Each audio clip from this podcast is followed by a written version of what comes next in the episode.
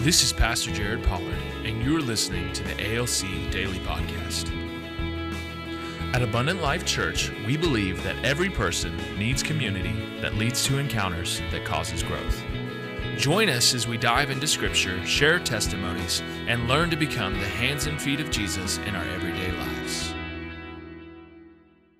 Good morning and welcome to the ALC Daily Podcast. My name is Pastor Jared Pollard. And this is Pastor Benjamin Davis. We're going to continue talking about leading in your sphere, and today we're talking about leading at school or at work. yeah, depending on your stage of life, right? Mm-hmm. Here's a question: Is uh, when you watch one of those shows, or do you watch those shows of somebody getting transported back to their school years? I'm, Holly watches one of these shows that I'm thinking of where they get transported back to their middle school or high school years. You know, And they're like traveling in time, or they're or just where they're reliving their Gotcha. they're reliving their high school or middle school years. You know, Yeah, I don't. I don't like those shows very much. I was that. There's a question: Is does that does that evoke a positive emotion in you or a negative emotion in you? You know, I have good memories from my own school experience. I don't really need to go down somebody else's negative memories. I guess I don't know. It, it doesn't. Uh, just that doesn't do much for me. Do you, uh, you know what's really humorous is uh, is asking someone to recount their middle school years, and you know how rare it is that anybody says positive things about those years. I didn't mind my middle school Really? years. Yeah, okay. Okay. fine. So you, uh, so they don't evoke these negative emotions. Most people have very negative emotions about those No. years. I didn't really get picked on or anything. Yeah, Okay. yeah. Okay. I didn't get picked on. I didn't pick on anybody. That was not too bad. Okay, all right. Well, that works. Okay. So, um, yeah, so we want to try to lead within our sphere, which requires faith. Let's read the Proverbs 29 2 from the message version this time. When good people run things, everyone is glad. But when the ruler is bad, everyone groans. Isn't that something? That's uh, more more of a simplified version of this. When good people run things, everyone is glad. But when the ruler is bad, everyone groans. So, uh, uh, just thought process here. Now, my uh, my middle school years were miserable years, but they were also pre-Christian years for me. Gotcha. I wasn't a Christian. Gotcha. So there's a little thought process. If you know a middle schooler who has not received Jesus yet, they are in utter misery. Yep. It's it's a 99% chance that they are in utter misery. Okay. Now, if they are a Christian or raised in church, it- they might be having a more positive experience. But but if they're not, they're in misery. Um, and uh, now in my high school years, that's when I received Jesus at 15. They started improving because Christ was starting to come alive in me, and my confidence was starting to grow, and and I was starting to get some. Now I get some church raised kids; it goes the other way during these years too. Okay, so I get that. So, um, any thoughts on how to lead in those years? Maybe you're speaking to parents of teenagers or teenagers themselves. Um, I don't know. Uh, I just had a confidence, and I and I don't know. It wasn't that I was overly confident in who I was, but I I had a really good baseline. It felt like or foundation of who I was, and there were some things that I went through at that age that were not pleasant.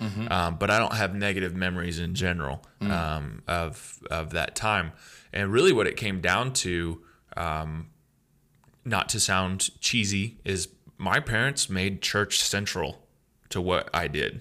Um, and so uh, anytime there was church, Sunday morning, Sunday night, Wednesday night, special event, we were there.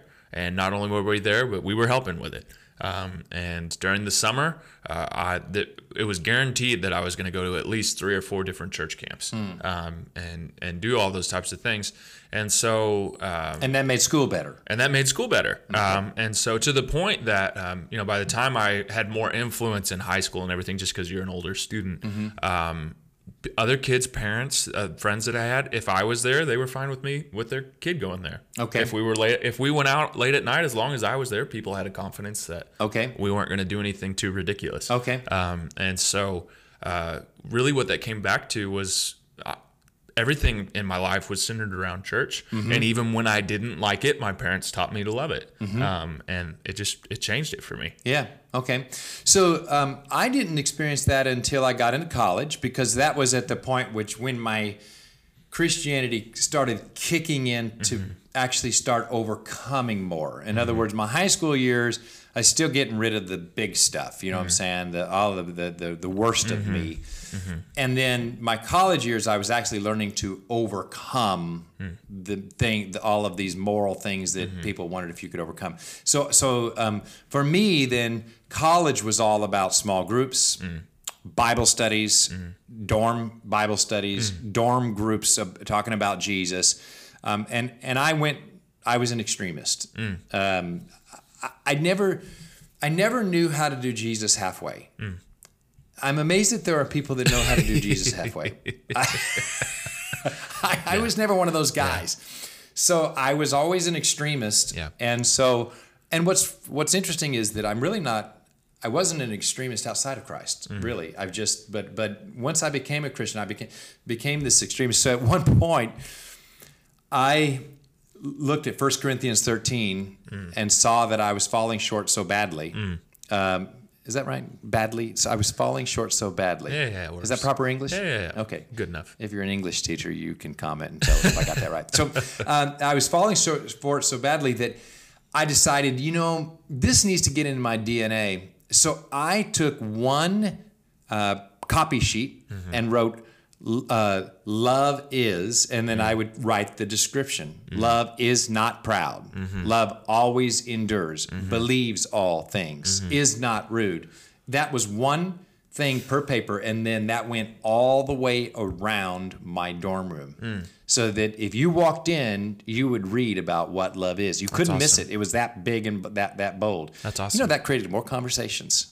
Uh, of uh, of about what love is and what love isn't, and people's really where their walk with Christ was, and that really wasn't why I did it. I did Mm. it to get it in my DNA, and then it, it turned it into a witness. Really, That's cool. so you know everybody's got some tool, right, Mm-hmm. to to lead in your work or your school. Any thoughts about leading at work?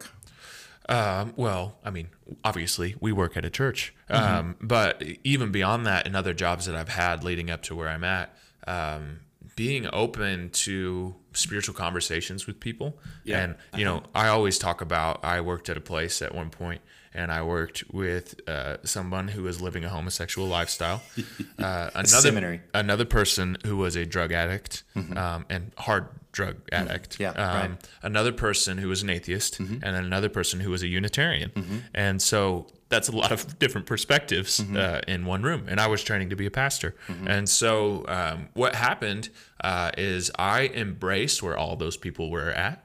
And so they embraced where I was at. Mm-hmm. Um, and it led, and I was able to pray for multiple coworkers that normally they wouldn't let a Christian pray for them, uh, you know, 10 feet away from them, let alone somebody, you know, stand right next to them and pray. And uh, they were able to do that because I didn't look at them and tell them um, that I thought their lifestyle was wrong. They knew that that was my perspective because of my beliefs, but they also knew that I cared about them as a person. Um, and that made all the difference. You know, uh, as I'm reflecting on that, and we're, we've been in a message series called Marketplace Ministry, so it's appropriate, right? Uh, I always found it easier to lead the atheist, the homosexual, the drug addict, the alcohol person than it was to lead a half Christian. That's true. Uh, I found you really can't lead a half Christian. Yeah. Um, Yeah, the, o- the only thing you can do for a half Christian is to be a person of integrity Mm-hmm. and be in their face and tell them no. It's true. it's true. that, that's it. I mean, otherwise, because you can't, they're a half Christian, they've compromised, Mm. and you, it's really hard to lead that person Mm-hmm. and to go anywhere. But you can tell them no. You're not going to do things your way. Mm-hmm. Yeah. You know what I'm saying? Because they have no convictions, so you become a person of conviction. You're just Mm. not going to do things their way. Mm-hmm. But it, but I found it much easier to lead the uh, the person that was just pure in the world, Mm-hmm. right? Because they have no faith, so you give them a little bit of faith, and it's it's like a sponge, soak it up, right? Mm-hmm. Yeah. Uh, a little bit of mercy, a little bit of love, right? Yeah. So we want to encourage you is to lead at school, um, lead at work, uh, because when good people run things, everyone is glad. But when the ruler is bad, everyone groans.